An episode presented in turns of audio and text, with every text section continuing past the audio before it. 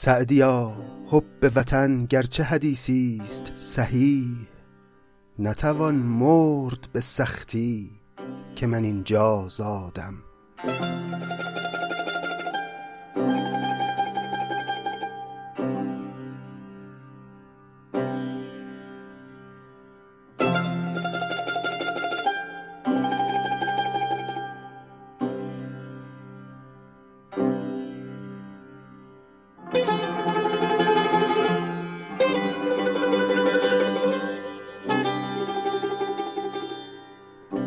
سلام دوستان عزیز خوش آمدید به 25 مین شماره از پادکست سعدی.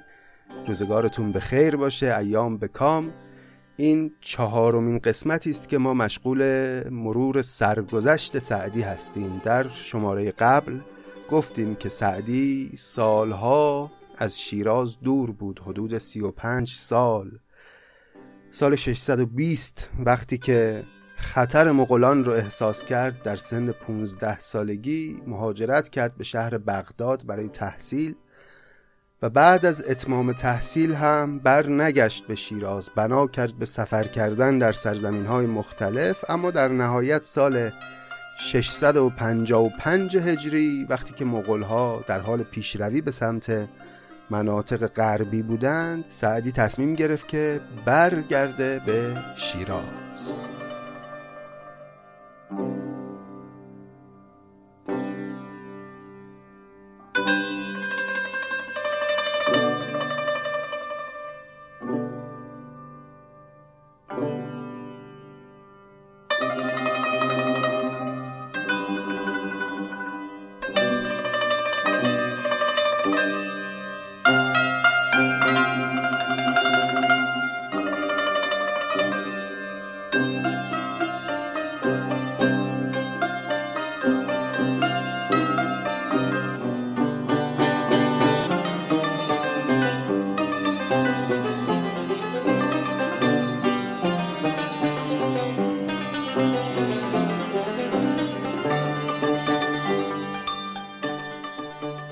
خاطر مبارکتون هست دوستان عزیز که گفتیم شیراز در اون دوره به لطف حکومت ابوبکر بن سعد از آسیب مغلها در امان بود و در اون شهر در اون روزگار همه چیز مهیا بود برای اینکه سعدی زندگی خوب و همراه با آرامشی داشته باشه کنار همشهریاش. همینطور هم شد یعنی وقتی سعدی وارد شیراز شد در همون بد و ورود کتاب سعدی نامه یا همون بوستان رو نوشت و این کتاب رو تقدیم کرد به ابوبکر ابن سعد حاکم اون روز شیراز و مشغول شد به فعالیت های فکری و ادبی خودش و به ارشاد مردم و روزگار به نظر روزگار خوبی می رسید اما حدودا یک سال بعد کمتر از یک سال بعد از بازگشت سعدی به شیراز کم کم خبرهای بد از بغداد می‌رسه. خبر می‌رسه که بغداد توسط هلاکوخان مغول سقوط کرده و خلیفه عباسی و بسیاری از اطرافیانش و خیلی از بزرگان این شهر و دوستان سعدی در این قائله کشته شدند. این اخبار که می‌رسه به سعدی او رو کمی افسرده می‌کنه به طوری که تصمیم می‌گیره از این به بعد یه مدتی رو انزوا پیشه کنه با کسی ارتباطی نداشته باشه و به نوعی روزه سکوت بگیره. در همین احوال هست که یک دوستی از دوستان قدیمی میاد به دیدار سعدی و ابتدا سعدی امتناع می‌کنه از سخن گفتن با او اما او اصرار میورزه و در نهایت در فصل بهار در روز اول اردیبهشت ماه این دوست سعدی رو با خودش به گردش در طبیعت می‌بره و موفق میشه که او رو از این حال و هوای افسردگی بیاره بیرون. سعدی هم به همین بهانه که حالا حالش خوب شده شروع می‌کنه به نوشتن کتاب گلستان که برجسته ترین نمونه نصر فارسی است و سعدی در این کتاب از هر دری سخن گفته و کتاب خیلی شیرینی است. به هر حال با نوشته شدن این گلستان و پیش از اون بوستان و اینکه نسخه هایی از این کتاب ها به جاهای مختلف رفتن محبوبیت و شهرت و جایگاه سعدی از قبل هم بیشتر میشه و دیگه عالم و آمی در همه جای قلمرو زبان فارسی و حتی فراتر از قلمرو زبان فارسی سعدی شیرازی رو می‌شناسن.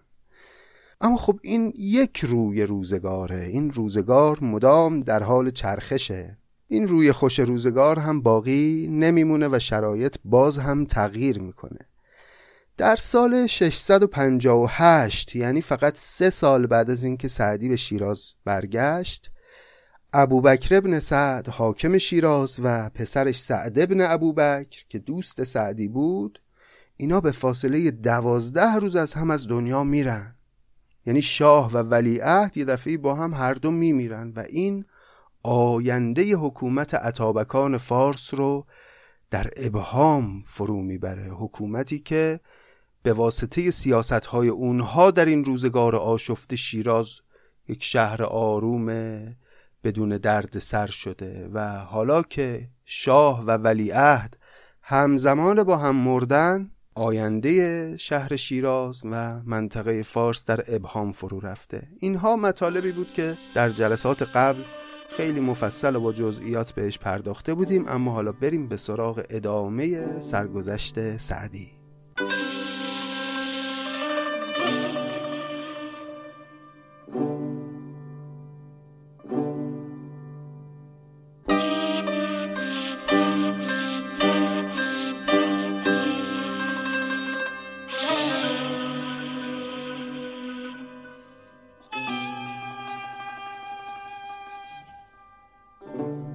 در شماره قبل بخشی از شعرهایی که سعدی در غم مرگ سعد ابن ابوبکر گفته بود رو خوندیم.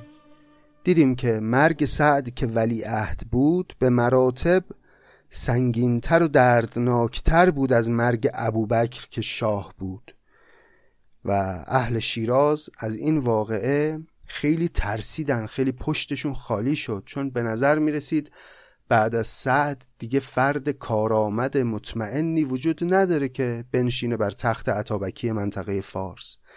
این جناب سعد ابن ابوبکر یه همسری داشت به نام ترکان خاتون که زن بزرگ و بزرگزاده ای بود و از خاندان عطابکان یزد بود و شده بود حالا عروس عطابکان فارس. از اینجا به بعد ماجرا خواهیم دید که این ترکان خاتون تا چند سالی نقش خیلی مهمی داره در پیشبرد وقایع شیراز. ترکان خاتون و سعد خدا بیامرز سه تا فرزند داشتن. دو تا دختر به نامهای سلقم و عبش و یک پسر به نام محمد که این محمد که تنها فرزند زکور این خانواده است در زمانی که این اتفاقات افتاد و ابوبکر و سعد همزمان مردن یعنی سال 658 محمد دوازده سال بیشتر نداشت. خب اگر محمد یک مرد کاملی بود شاید گزینه مناسبی به نظر می رسید برای اینکه جانشین پدر بزرگ خودش بشه. اما خب او یک کودک دوازده ساله است و شرایط اداره مملکت رو نداره. ترکان خاتون از اونجایی که زن با نفوذ و تأثیر گذاری بود شرایط رو طوری رقم زد و بزرگان رو راضی کرد که حالا که ابوبکر و سعد مردن این پسر دوازده ساله بنشینه به جای پدر بزرگش بر تخت عطابکی فارس. اما خب چون هنوز به سن پختگی نرسیده بود و نمی‌تونست امور رو ردخ و فتح بکنه عملا اداره امور شیراز و فارس افتاد به دست شخص شخیص ترکان خاتون. یعنی ترکان خاتون شد همه کاره مملکت. سعدی در چند تا شعر اشاره کرده به این محمد ابن سعد که در دوازده سالگی عطابک شده و یه جاهایی هم اشاراتی کرده به ترکان خاتون که عملا در این روزها همه کاره شیرازه. این شعرها رو که می‌خونیم پیداست که سعدی راهی پیش روی مملکت نمی‌بینه جز اینکه از اینا حمایت بکنه. هم از همه کار شدن ترکان خاتون و هم از عطابک شدن این طفل کم سن و سال حمایت می‌کنه سعدی برای اینکه شاکله مملکت از هم نپاشه و شیراز همچنان مستقل باقی بمونه. در همون شعر خیلی تلخی که در غم از دست رفتن این پدر و پسر یعنی ابوبکر ابن سعد و سعد ابن ابوبکر گفته بود سعدی که جلسه پیش خوندیم ابیاتش رو و مطلعش این بود که به اتفاق دگر دل به کس نباید داد ز خستگی که در این نوبت اتفاق افتاد. تو همون شعر یه جایی آخراش اشاره به ترکان خاتون و فرزندش می‌کنه. میگه اگر زباد خزان گلبنی شکفته بریخت بقای سر و روان باد و سایه شمشاد. هنوز روی سلامت به کشور است و وعید. هنوز پشت سعادت به مسند است و سعاد. کلاه دولت و سولت به زور بازو نیست. به هفت ساله دهد بخت و دولت از هفتاد.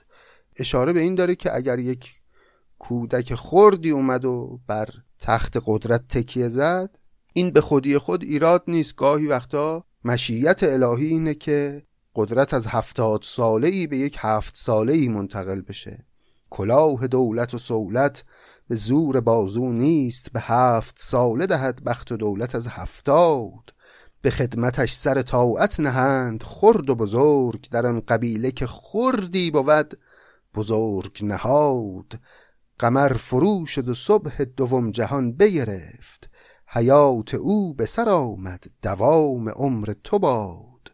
گشایشت بود در پند بند گوش کنی که هر که کار نبستین سخن جهان نکشاد همان نصیحت جدت که گفتم بشنو که من نمانم و گفت منت بماند یاد. دلی خراب مکن بی گنه اگر خواهی که سالها بودت خاندان و ملک آباد. می‌بینید که در این چند بیت آخر سعدی با یه لحنی خطاب به این محمد ابن سعد سخن میگه که انگار یه معلمی داره شاگرد کم سن و سال خودش رو نصیحت می‌کنه. حرف کلیش هم همینه که دلی خراب مکن بیگنه اگر خواهی که سالها بودت خاندان و ملک آباد. اگر می‌خوای در پادشاهیت موفق باشی حواست باشه دل زیر دستان رو نیازاری. همون حرفی که همیشه به حاکمان می‌زنه سعدی. حالا گاهی لابلای همین مدهایی که برای محمد میگه یه ابراز ارادتی به ترکان خاتون هم می‌کنه سعدی. بالاخره او همسر دوست سعدی بوده که الان از دنیا رفته و البته خب قدرتمندترین فرد در شیراز به حساب میاد. مثلا میگه نمرد سعد ابو بکر سعد بن زنگی. که هست سایه امیدوار فرزندش گر آفتاب بشد سایه همچنان باقی است. بقای اهل حرم باد و خیش و پیوندش که مقصود از اهل حرم همین ترکان خاتون هست. همیشه سبز و جوان باد در حدیقه ملک درخت دولت بیخاور برومندش. یا در یک قصیده دیگه ای که رسما دیگه عنوانش هست در ستایش ترکان خاتون و پسرش عطابک محمد میگه چه دعا گویمت ای سایه میمون همای؟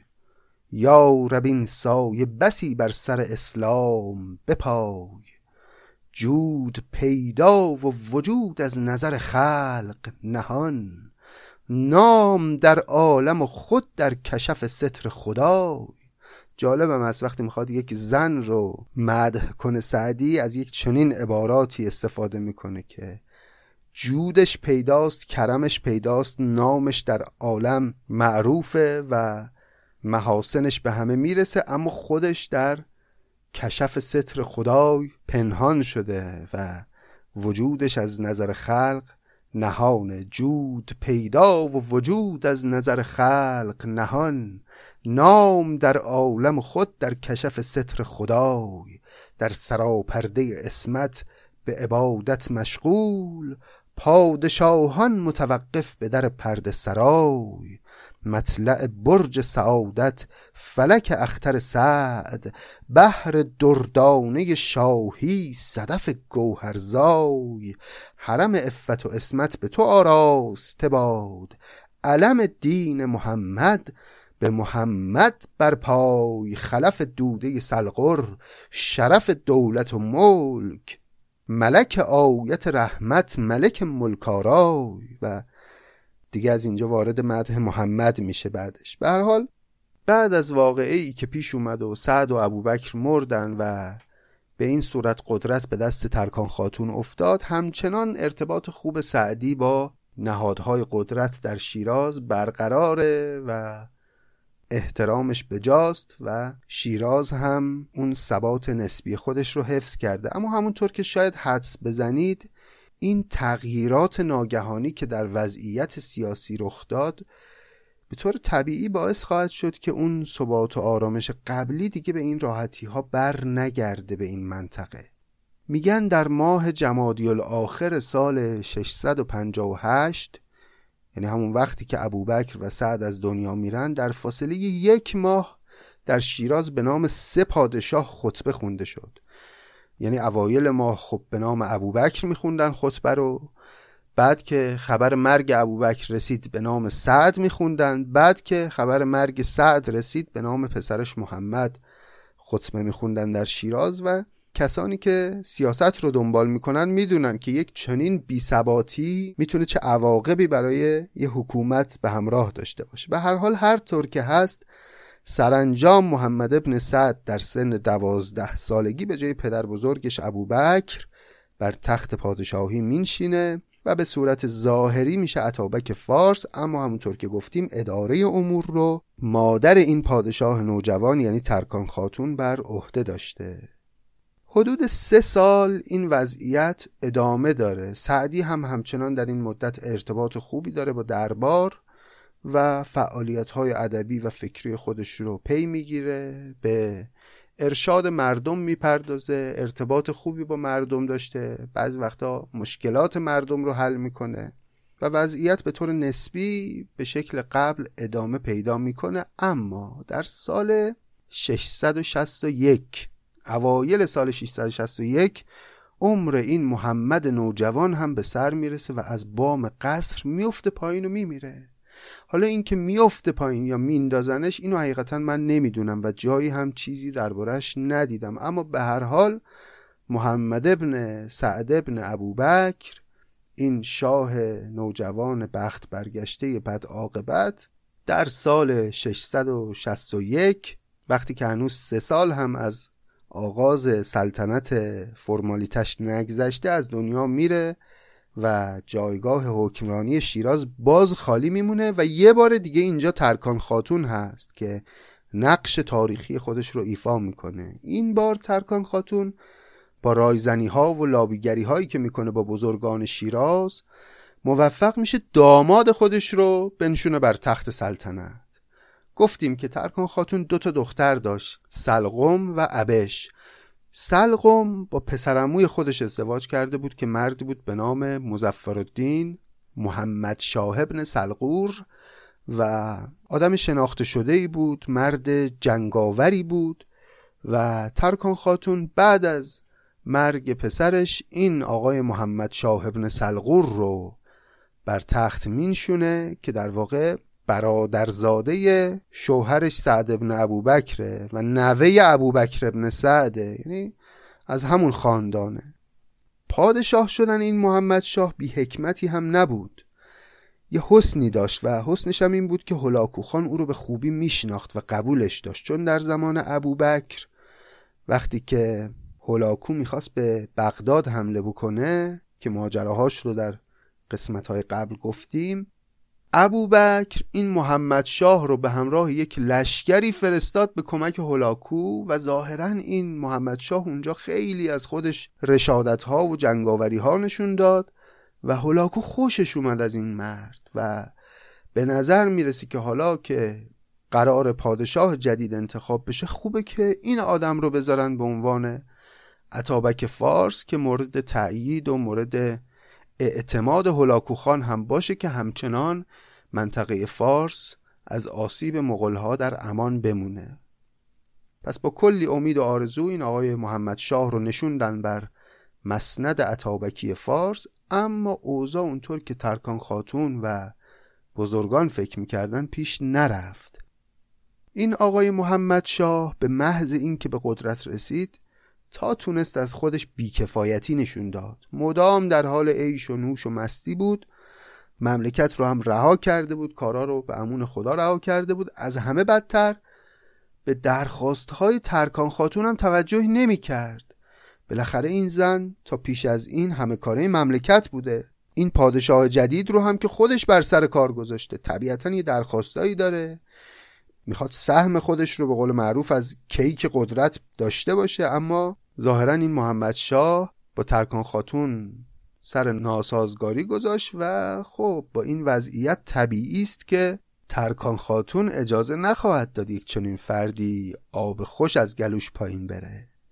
هشت ماه بعد از آغاز سلطنت محمد شاه در اواخر سال 661 ترکان خاتون با بزرگان فارس و برخی از عمرای مغول.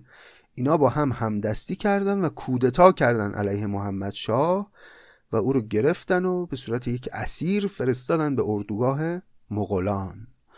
جالبه که سعدی که تقریبا برای تمام اتابکان فارس شعر گفته برای این محمد شاه هیچی نگفته هیچ نامی اصلا از او در شعراش نبرده.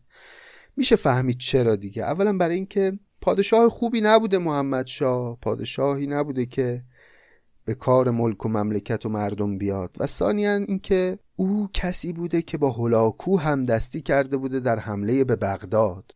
و معلومه که سعدی خیلی از او خوشش نمیاد. به هر حال دوران حکومت محمد شاه ابن سلغور هم که برادرزاده سعد ابن ابوبکر بود به همین زودی بعد از هشت ماه تمام شد و باز فارس بی اتابک موند و باز ترکان خاتون و عمراء دولت وارد عمل میشن برای اینکه اتابک بعدی رو تعیین بکنن. یه برادری داشته این محمد شاه به نام سلجوق شاه. این شاه هم که آخر اسمشون هست اینا جز اسمه نه که چون شاه شدن بهشون بگن. جزو اسمشونه محمد شاه سلجوق شاه. یه برادری داشته به نام سلجوق شاه که در زمان حکومت محمد شاه این سلجوق شاه تو زندان بود. حالا به دلیل جنگ قدرت و اختلافاتی که بوده احتمالا یه جورایی اپوزیسیون برادر خودش بود و در زمان حکومت برادر در حبس بود. منتها مردم شیراز خیلی این سلجوق شاه رو دوستش داشتن. آدم خوش قیافه و خوشتیپی بوده خیلی روی نیکوش معروف بوده. و بین مردم هم بسیار محبوب. تصمیم بر این میشه که این سلجوق شاه زیبارو رو از زندان در بیارن بکنن. پادشاه همین هم میشه و در همون اواخر سال 661 هجری جناب سلجوق شاه میشه عطابک فارس و مردم شیراز هم خیلی خوشحال میشن از این اتفاق و مدتی رو جشن می‌گیرن و شادی می‌کنن. سعدی هم کلی مدهیه داره برای این آقای سلجوق شاه. مدهیه هایی که از برخیش معلومه اصلا سعدی واقعا او رو دوست داشته و او هم مثل بقیه مردم خوشحال بوده از اینکه سلجوق شاه شده عطابک میگه چه نیکبخت کسانی که اهل شیرازند که زیر بال همای بلند پروازند.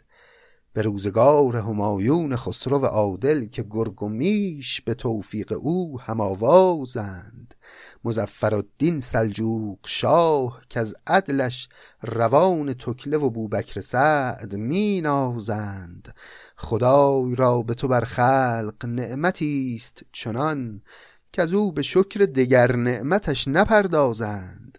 دعای صالح و صادق رقیب جان تو باد که اهل پارس به صدق و صلاح ممتازند. کلی از این شعرها گفته. سعدی برای جناب سلجوق شاه که بعضیاش خیلی قشنگ انصافن یه قصیده ای داره که خیلی محکم و زیباست در مدح سلجوق شاه و اتفاقا حقایقی رو هم از لابلای این قصیده میشه دریافت. حیفم میاد ابیاتی رو از این قصیده براتون نخونم. میگه که خدای را چه توان گفت شکر فضل و کرم؟ بدین نظر که دگر بار کرد بر عالم. به دور دولت سلجوق شاه سلغرشاه خدایگان معظم عطابک اعظم.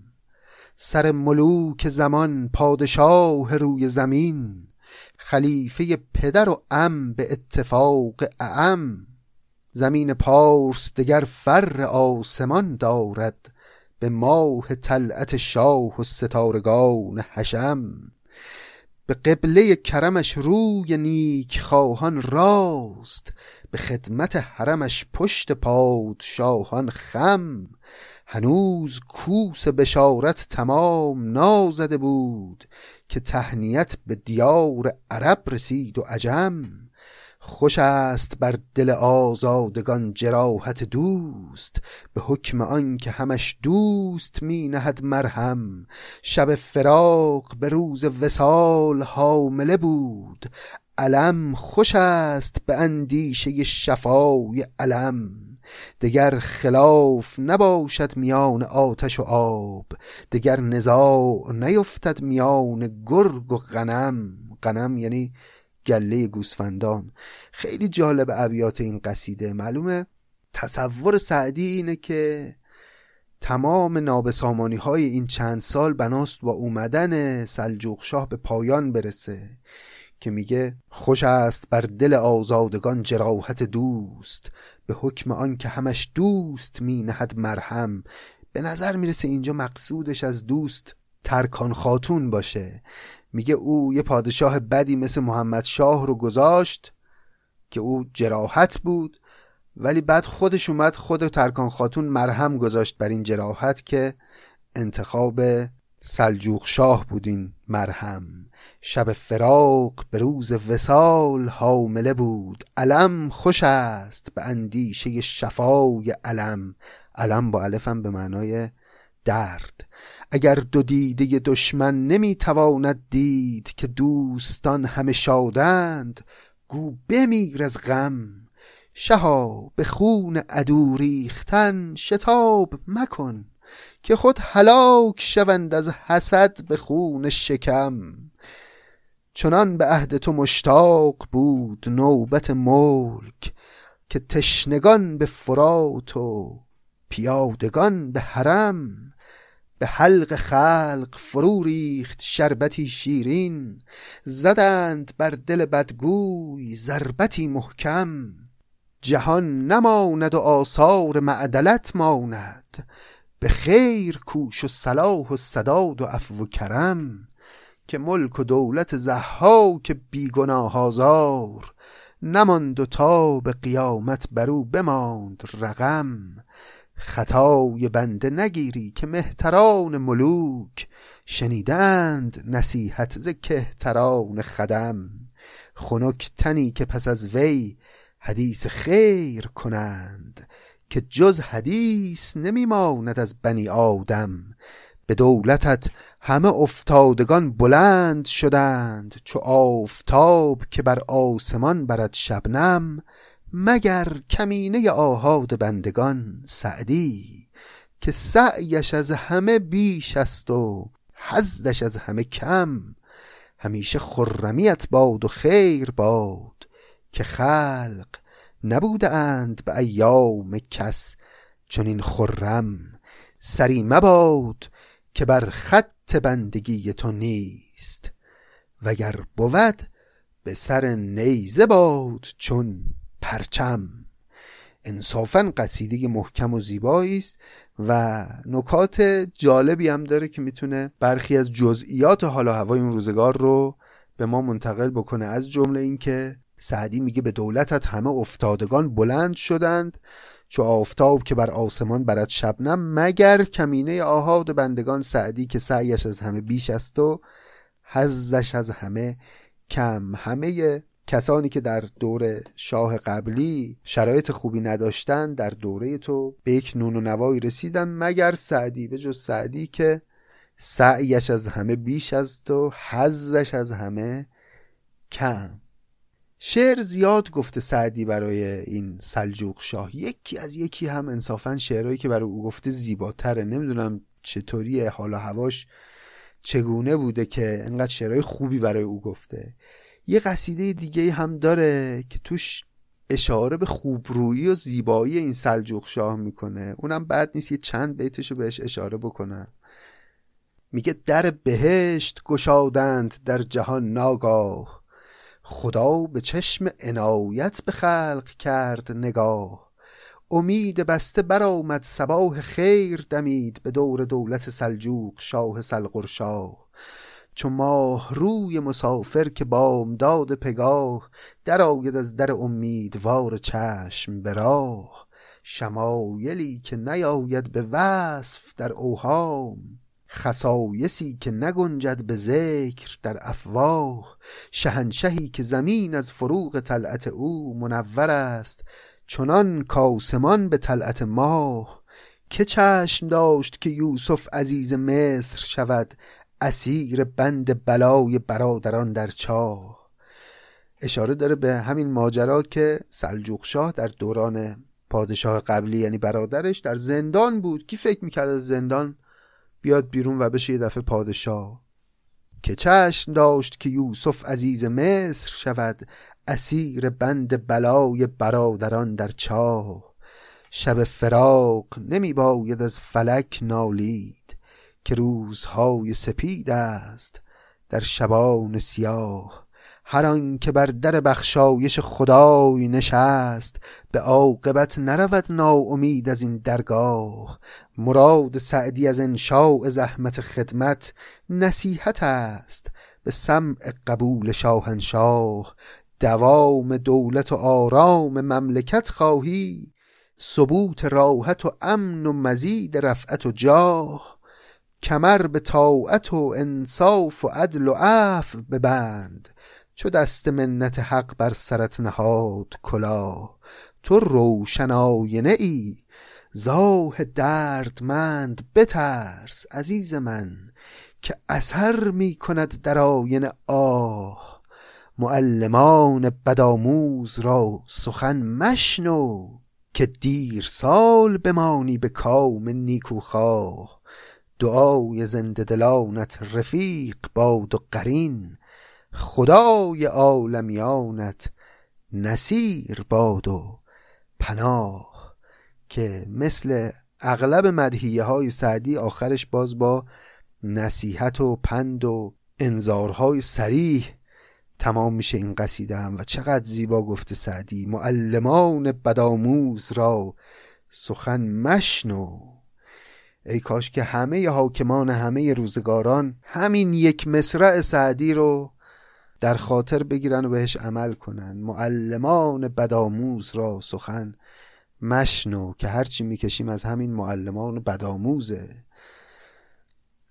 بگذریم دیگه خیلی نمی‌خوام شعرهایی که سعدی برای سلجوق شاه گفته رو براتون بخونم اما راستش یه دونه دیگه هم هست که دلم نمیاد نخونم. یه قصیده دیگه هم داره سعدی که خیلی فرمش مثل قصیده نیست بیشتر یه غزل عاشقانه است.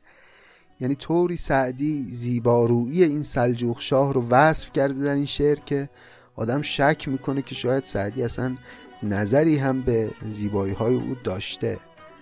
میگه که آن روی بین که حسن بپوشید ماه را. وان دام زلف و دانه خال سیاه را.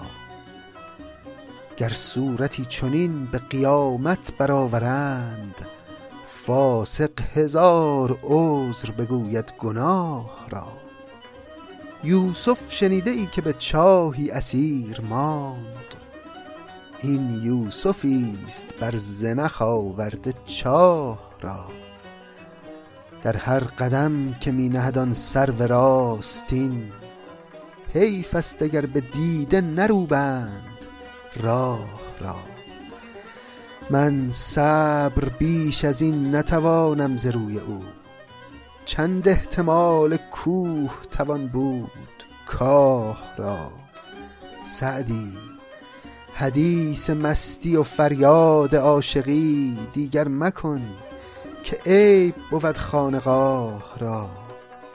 دفتر ز شعر گفته بشوی و دگر مگو الا دعای دولت سلجوق شاه را.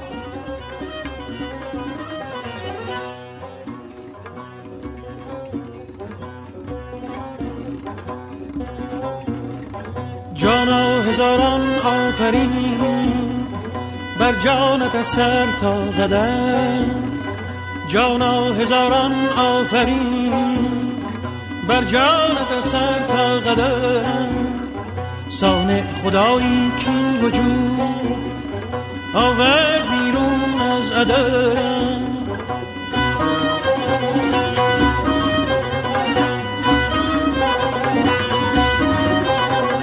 خورشید هرگز ندیدم در جهان. خورشید بر سر رمان هرگز ندیدم در جهان. وصفت نگنجد در بیان نامت نیاید در قلم نامت نیاید در قلم.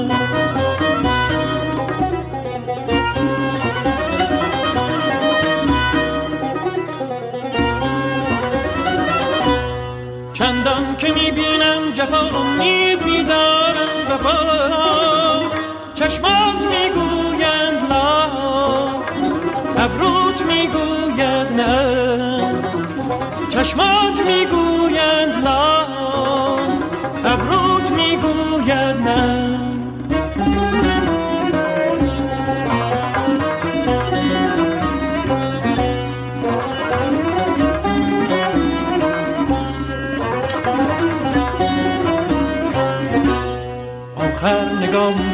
باز کن وانگه اتاب آغاز کن.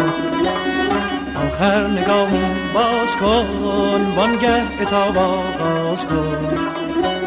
چندان که خواهی ناز کن چون پادشاهان برخدن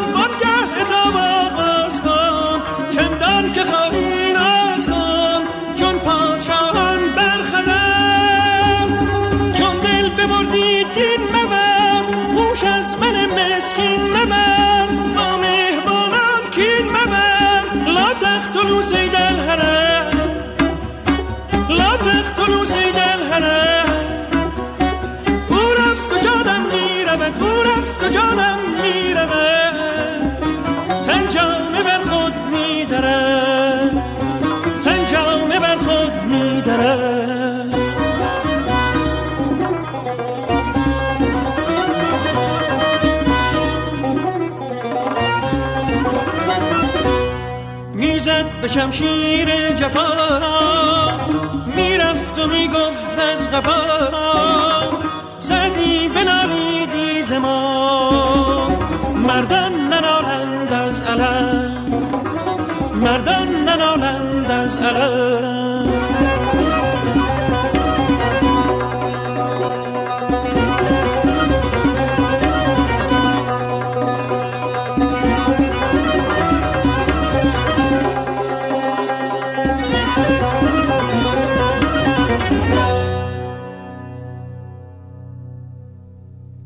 حالا شاید فکر کنید که وقتی سعدی این همه شعر گفته برای سلجوق شاه لابد او پادشاه موفقی بوده و مدت طولانی بر فارس حکومت کرده اما واقعیت اینه که این چنین نیست.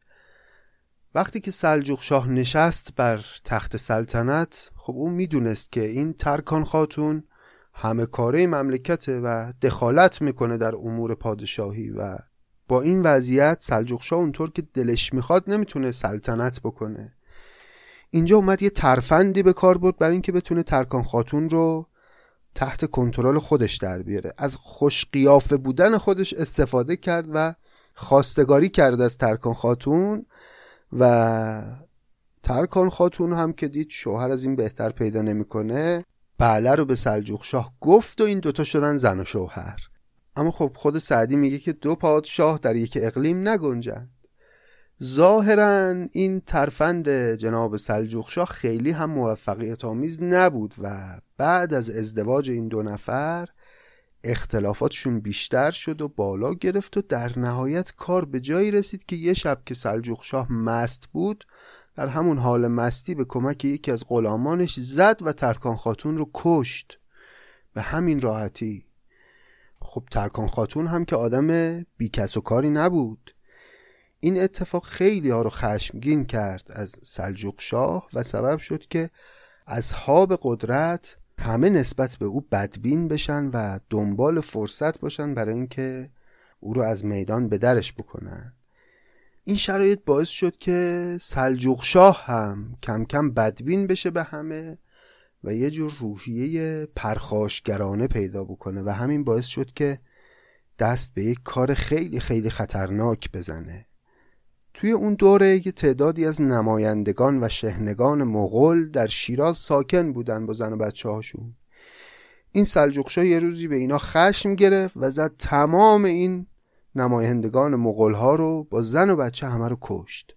خب دیگه معلومه این اتفاق چه پیامدی در پی خواهد داشت. خبر رسید به هلاکوخان مغول و او هم یک لشکری رو فرستاد به سمت شیراز که کار سلجوق شاه رو یکسره کنن. سلجوق شاه می‌دونست در مقابل اینا نمی‌تونه مقاومت کنه. هرچی گنج و پول در خزانه داشت جمع کرد و با یه تعدادی از اطرافیان و لشکریانش رفتن به سمت همین بندر سیراف فعلی در خلیج فارس که از اونجا با کشتی فرار بکنن. متا این مغول ها خیلی وارد بودن در تاکتیک های جنگی زودتر رفته بودن و بندر رو اشغال کرده بودن. و همین هم سبب شد که سلجوقشاه نتونه فرار کنه و در نهایت در شهر کازرون محاصره شد. رفت در یک مسجدی پناه گرفت. مردم کازرون هم اتفاقا اومدن به کمکش خیلی هم مقاومت کردن اما در نهایت دیگه نتونستن در مقابل مغول ها دوام بیارن و خیلی از مردم هم کشته شدن و سلجوق شاه هم گیر افتاد و همونجا کشتنش. پنج ماه بیشتر نبود تمام حکومت سلجوق شاه یعنی سعدی این همه شعر خوب گفته برای سلجوق شاه در همین پنج ماه بوده.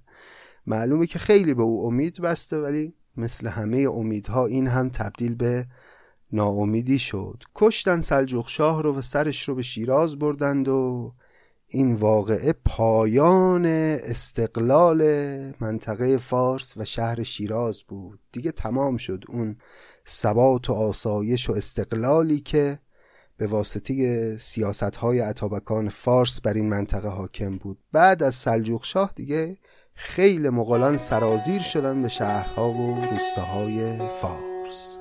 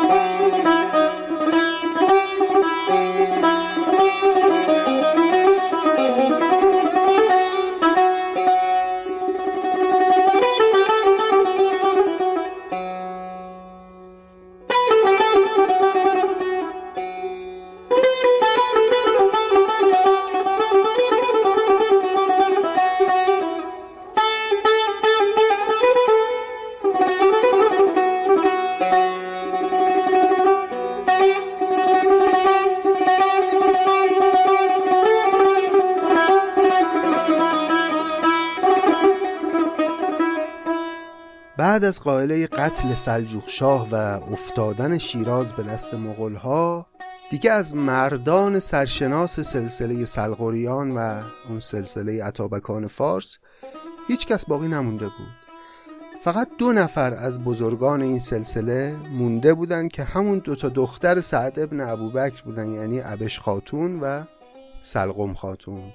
ابش خاتون که دختر کوچیکتر بود از اونجایی که از قبل نامزد یکی از پسران هلاکو خان بود خب شناخته شده تر بود و مورد اعتماد تر بود نزد مغول ها این شد که خود این مغول ها عبش خاتون رو به شکل نمادین انتخاب کردن به عنوان عطابک جدید فارس متا این انتخاب یک انتخاب کاملا فرمایشی و ظاهری بود و در حقیقت دیگه از اینجا به بعد منطقه فارس توسط شهنگان مغول اداره می‌شد و کسانی که خود حکومت ایلخانی اونها رو میفرستاد و منصوب می‌کرد به عنوان حاکم یا شهنه منطقه فارس. اساسا ابش خاتون اصلا حضور نداشت در شیراز. برده بودنش و رفته بود و ساکن شده بود در اردوگاه مغول ها کنار شوهر خودش و فقط اسمش بود به این عنوان که او عطابک فارس هست و البته هیچ نقشی در اداره امور نداشت. مجموع این نابسامانی ها که در شیراز رخ میده کم کم سبب میشه که سعدی ما دیگه اون احساس خوب قبلی رو به شهر خودش نداشته باشه. دیگه شیراز جای مناسبی نیست برای اینکه سعدی با فراغت خاطر به فعالیت های ادبی و فکری خودش برسه. سعدی شیراز رو خیلی دوست داره اما در عین حال دلش می‌خواد یه جایی زندگی بکنه که بتونه اون ایده های فکری خودش رو پیاده بکنه. اینه که کم کم این فکر دوباره به ذهن سعدی خطور می‌کنه که بیام و بار و بندیل رو ببندم و بزنم به سفر. در طول این 7 سالی که سعدی برگشته به شیراز و این همه هم اتفاقات مختلف رخ داده در این شهر سعدی ارتباط مکاتبه خودش رو با اون دوستان پرنفوذش یعنی برادران جوینی حفظ کرده. به خصوص با عطاملک جوینی که از همون سال سقوط بغداد یعنی 656 به عنوان حاکم بغداد و تمام عراق عرب و خوزستان منصوب شده بود از سمت هلاکوخان و به نوعی قلمرو و حکومتش تقریبا هم مرز بود با ایالت فارس که سعدی در اون ساکن هست. با این عطاملک سعدی مکاتباتی داشته در این سالها و احتمالا برخی از شعرهای تازه‌ای که می‌گفته و بعضی از مدحیه هایی که برای عطاملک گفته بوده اینا رو به صورت نامه براش میفرستاده. از جمله مثلا همون قصیده معروف شکر به شکر نهم در دهان مجد دهان اگر تو باز براری حدیث من به دهان که در یک بیتش اون عواست میگه که خنک عراق که در سایه حمایت توست حمایت تو نگویم عنایت یزدان. اگر نبند نوازی از آن طرف بودی من این شکر نفرستادمی به خوزستان. این ابیات نشون میده که این قصیده در همون سالها گفته شده که قصیده خیلی فوقالعاده است. حالا الان هم که اوضاع شیراز به هم ریخته باز سعدی غزلی می نویسه و میفرسته برای عطاملک. که از برخی از ابیات این شعر معلوم میشه که سعدی این روزها چی تو سرش داره میگذره. بشنوید این غزل رو. میگه من از آن روز که در بند توام آزادم. پادشاهم که به دست تو اسیر افتادم. همه غمهای جهان هیچ اثر می نکند. در من از بس که به دیدار عزیزت شادم. من که در هیچ مقامی نزدم خیمه اونس پیش تو رخت بیفکندم و دل بنهادم. دانی از دولت وصلت چه طلب دارم؟ هیچ. یاد تو مسلحت خیش ببرد از یادم. می نماید که جفای فلک از دامن من دست کوته نکند تا نکند بنیادم. ظاهران است که با سابقه حکم ازل جهد سودی نکند. تن به قضا در دادم. دلم از صحبت شیراز به کلی بگرفت. وقت آن است که پرسی خبر از بغدادم. هیچ شک نیست که فریاد من آنجا برسد. عجب ار صاحب دیوان نرسد فریادم. سعدیا حب وطن گرچه حدیثی است صحیح نتوان مرد به سختی که من اینجا زادم سعدی میگه اگرچه وطن دوستی چیز خیلی خوبیه و سخن درستیه اما وقتی شرایط زندگی مناسب در وطن مهیا نیست نمیشه آدمی به بهانه اینکه من اینجا زاده شدم بمونه در وطن و سختی بکشه و جون بکنه و بمیره. سعدیا حب به وطن گرچه حدیثی است صحیح نتوان مرد به سختی که من اینجا زادم. خلاصه که سعدی در این شعر به رفیقش عطاملک جوینی خبر رو میده که دلم از صحبت شیراز به کلی بگرفت. وقت آن است که پرسی خبر از بغدادم و میشه حد زد که احتمالا عطاملک هم پاسخی به این نامه سعدی میده و از او دعوت می‌کنه که به بغداد بیاد و در مجاورت او زندگی کنه که البته خب یک چنین نامه در دسترس ما نیست فقط میشه حد زد. اما تقریبا یک سال بعد از واقعه سقوط شیراز هلاکوخان هم عمرش به سر می‌رسه. هلاکوخان مغول که اون همه تأثیرات مهم در تاریخ سیاسی ایران گذاشت او هم از دنیا میره و به جای او پسرش خان تکیه می‌زنه بر سلطنت ایلخانی و البته با مرگ هلاکو و اومدن اباقا تغییر چندانی در ساختار و شرایط حکومت ایلخانیان ایجاد نمیشه. شمس الدین جوینی برادر همین عطاملک که پیش از این در زمان هلاکو وزیر هلاکو بود همچنان وزیر خان هم باقی میمونه و عطاملک جوینی هم که حاکم عراق بود همچنان بر مسند خودش برقرار میمونه و به نظر می‌رسه که سعدی در همین دوران خان هست که تصمیم خودش رو عملی می‌کنه و از شیراز مهاجرت می‌کنه یه بار دیگه و میره. احتمالا همین سفر با یک سفر حج آغاز شده باشه. یعنی سعدی میره به حج زیارتش رو می‌کنه اما از اونجا بر نمیگرده به شیراز بلکه به شهرهای مختلف سفر می‌کنه و هر از چندگاهی رو در شهری مهمان دوستی میشه.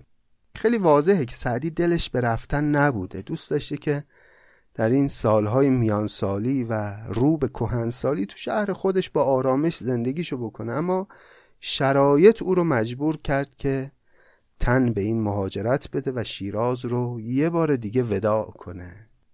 یه غزل تلخی داره سعدی که خیلی از صاحب نظران معتقدن مربوط میشه به همین ترک دوباره شیراز و از این غزل اینگونه برداشت میشه که سعدی محبوبی رو هم وداع کرده و به این سفر رفته.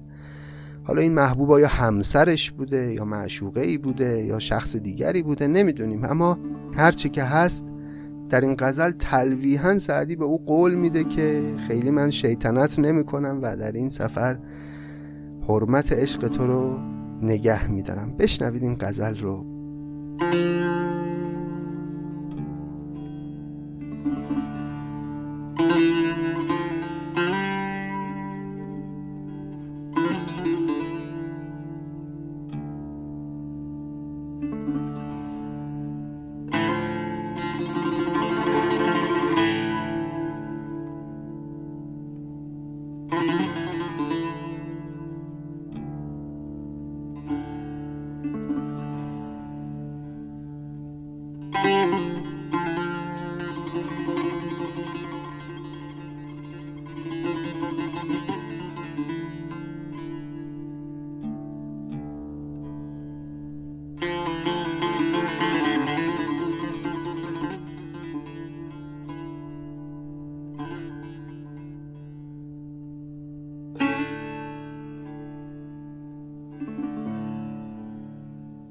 روم و سر حسرت به قفا می نگرم. خبر از پای ندارم که زمین می سپرم. می روم بی دل و بی یار و یقین می دانم که من بی دل بی یار نه مرد سفرم. خاک من زنده به تأثیر هوای لب توست. سازگاری نکند آب و هوای دگرم. پای می پیچم و چون پای دلم می پیچد بار می بندم و از بار فرو بسته ترم.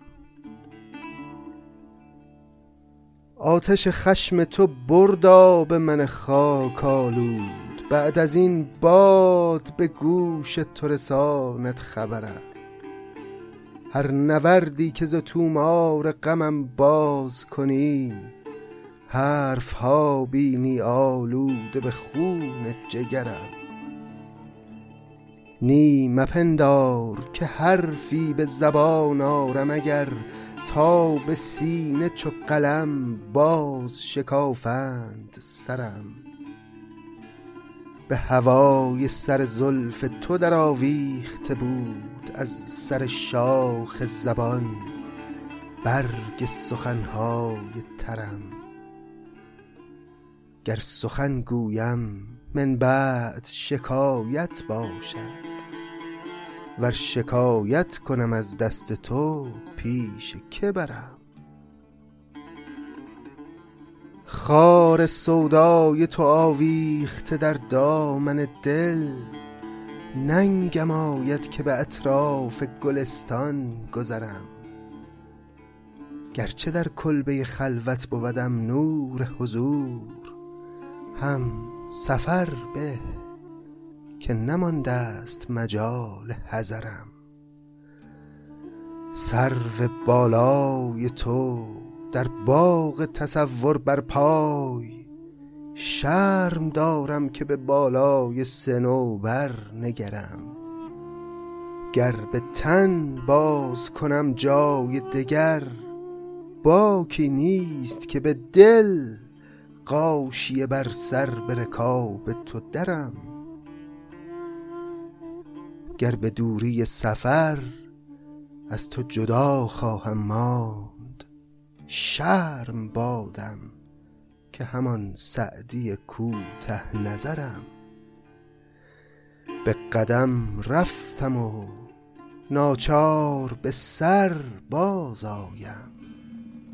گر به دامن نرسد چنگ قضا و قدرم.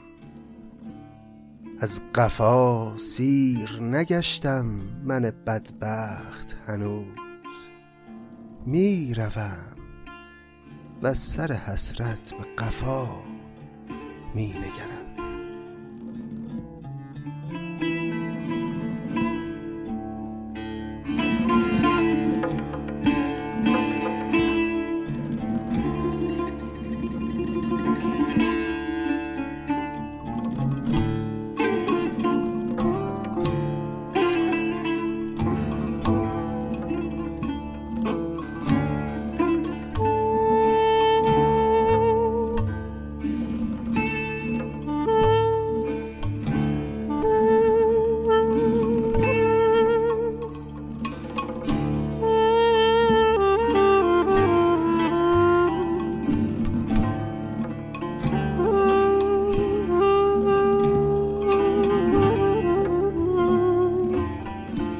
بله دوستان پس سرگذشت سعدی به اینجا رسید که او در حدود سال 663 هجری تقریبا در سن 57 8 سالگی به ناچار یه بار دیگه شیراز رو ترک کرد و به یک سفر طولانی رفت.